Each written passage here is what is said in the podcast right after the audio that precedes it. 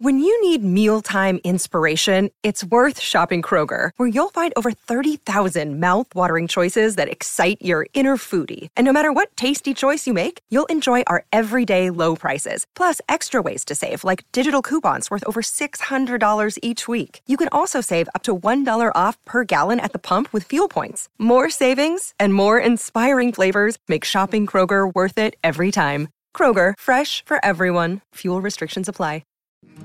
So I, I know you've got a lot going on, but remember, I'm here for you.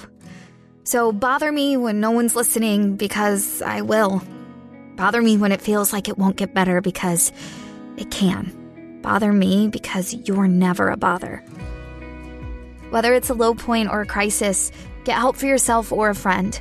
Learn more at never a bother dot org or call or text nine eight eight, available twenty-four seven.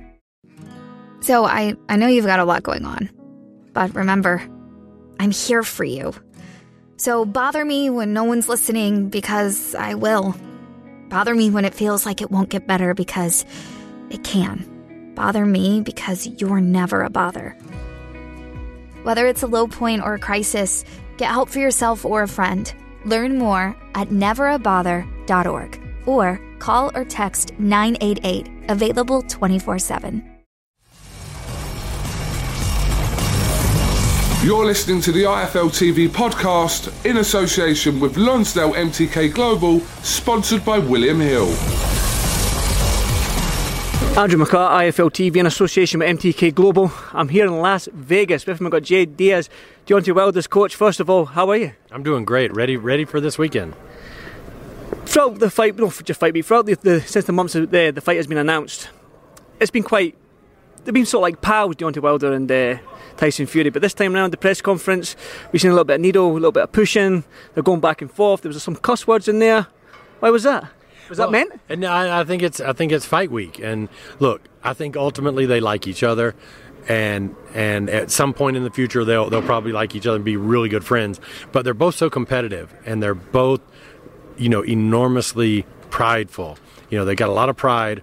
And they've got a lot of um, confidence, and they both want the same thing, and the only way to get it is to go through each other. So it's natural that that's going to lead to a lot of tension once it gets close. It's one thing when you're talking three, four months away.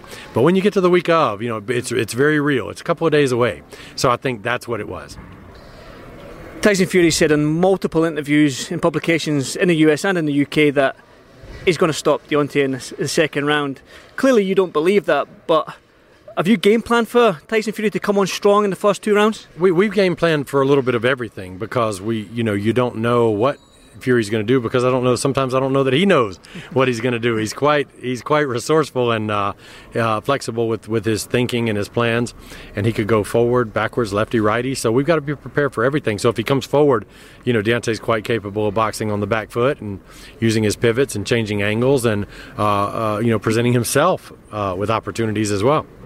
You said on stage there when you and uh, Sugar Hill went up stage that you're quite surprised at the change in coach, because you, you're quite friends with Ben Davidson. Do you think that's going to be a factor in this fight? The, the, just the fact that they've only been together eight weeks, do you think that's going to play a factor in this fight? Well, I mean, Fury knows his way around a ring, so I think I think he's going to do what he does.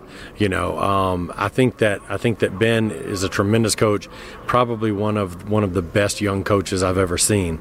Um, he's the kind of guy that, Uh, you know, you better be up at three o'clock watching film of your opponent, because he's going to be doing it, and you know he's going to be doing it. You know, he's he's kind of like me. He's got no life, and uh, boxing is all he does, right? So uh, uh, that, but I think Javon in his own right is a very good trainer, and so um, I think he will bring some things to the table for Tyson. It's just a matter of the, the chemistry, and to see uh, does that does that chemistry work inside of eight weeks? Because we saw with uh, Dominic Brazil and Virgil Hunter that, you know, they, they made some progress, but but but. not enough, you know, by the time the fight arrived. Tyson Fury is clearly an unorthodox heavyweight in terms of the way he moves, the size. How have you managed to get sparring partners in to help De- Deontay out? You're not, just like you're not going to find a Deontay Wilder to spar, you're not going to find a Tyson Fury to spar. You have to piece it together. It's the only possible way is to find a guy that you know, maybe has footwork similarities, and then find another guy that has upper body similarities, and another guy that has the hard feints, and another guy, and you just kind of piece it together, give the best look you can. So it's it's one of those things. There's no one guy that's going to give you that perfect look.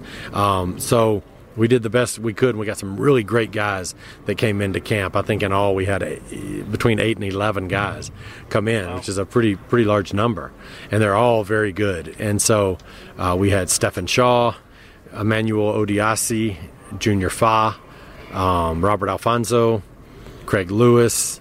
Um, I know I'm, I know I'm leaving guys out, and I hate to do that. I wouldn't uh, put on the spot. You got name but, but but we but we've got we had some some really uh, uh, Amron Sands. Uh, we had some lefties come in like that, and uh, so we had we had you know good guys come in. I'm going to go back to the first fight on the twelfth round when obviously Deontay landed them two punches, the left hook, the right hand, and whatnot.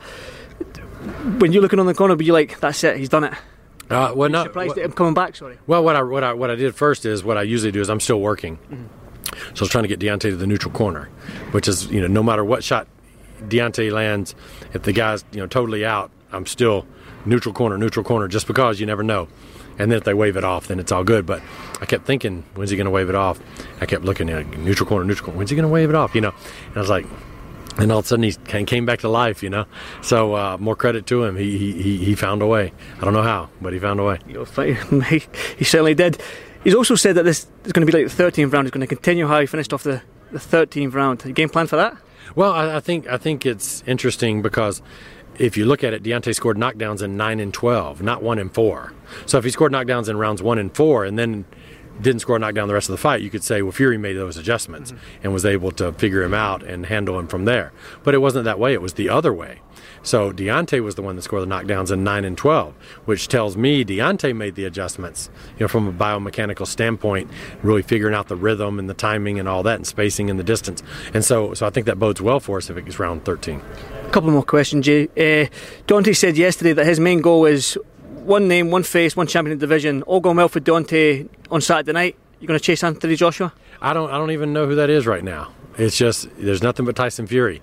And I think that this is fight is big enough. I don't know in England who the biggest teams are, but I guess Manchester United and and, and whoever the biggest rival of Manchester United is.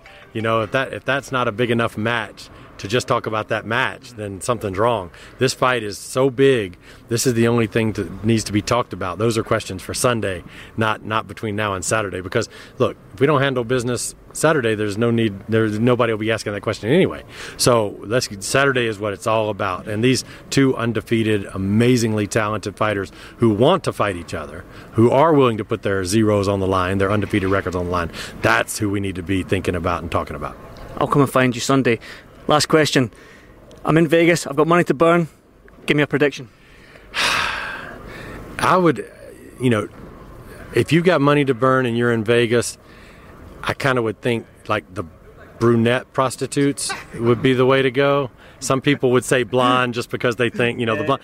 But I'm gonna I'm gonna head you toward the brunettes. brunettes. Yeah. I'm a, do I look like a brunette type of guy? Yeah, you do. I think I think that's your wheelhouse. There you go. Well, I'm going to end it right there. That's probably the perfect way to end this interview, Jay. Thanks very much for Thank your time, you. and uh, hopefully catch up with you soon. Thank you. Thanks for listening to the I F L T V podcast, sponsored by William Hill, in association with Lonsdale M T K Global. Sports Social Podcast Network. So I, I know you've got a lot going on, but remember, I'm here for you. So bother me when no one's listening, because I will. Bother me when it feels like it won't get better, because it can. Bother me because you're never a bother. Whether it's a low point or a crisis, get help for yourself or a friend. Learn more at never a bother dot org or call or text nine eight eight, available twenty-four seven.